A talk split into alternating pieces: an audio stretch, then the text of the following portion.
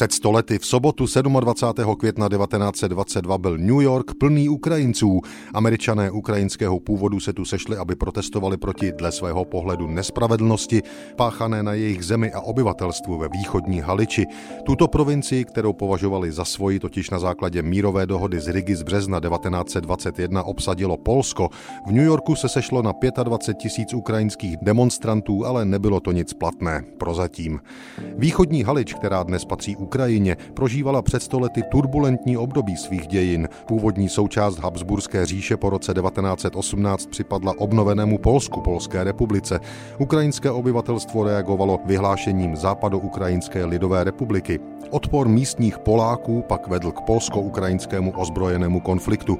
Protože ale Polsko i Západo-Ukrajinská lidová republika čelili v roce 1920 sovětské agresi, dohodly se nakonec obě strany na spolupráci. Východní Halič souhlasí s příslušností k Polsku, Polsko na oplátku pomůže západním Ukrajincům v boji proti rudé armádě.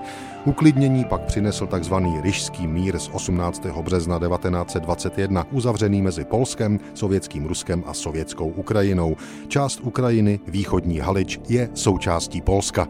Dohodové státy jako garant tehdejšího evropského uspořádání polské vlastnictví uznali počínaje datem 15. května 1923. Už před stolety 27. května 1922 proti tomu tedy demonstrovali ukrajinští emigranti v New Yorku. Polské vlastnictví východní Haliče mělo v blízké i vzdálenější budoucnosti přinést velké tragédie, tisíce mrtvých a nesmírnou krutost. Na tyto excesy bylo založeno už před stolety.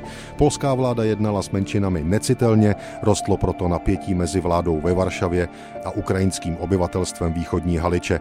Důsledkem byl vznik ilegální organizace ukrajinských nacionalistů, kteří si jako politický nástroj boje za samostatnost zvolili násilí proti zahraničním a zejména domácím odpůrcům. Doslova potoky krve civilního obyvatelstva pak ve východní Haliči tekly v době druhé světové války.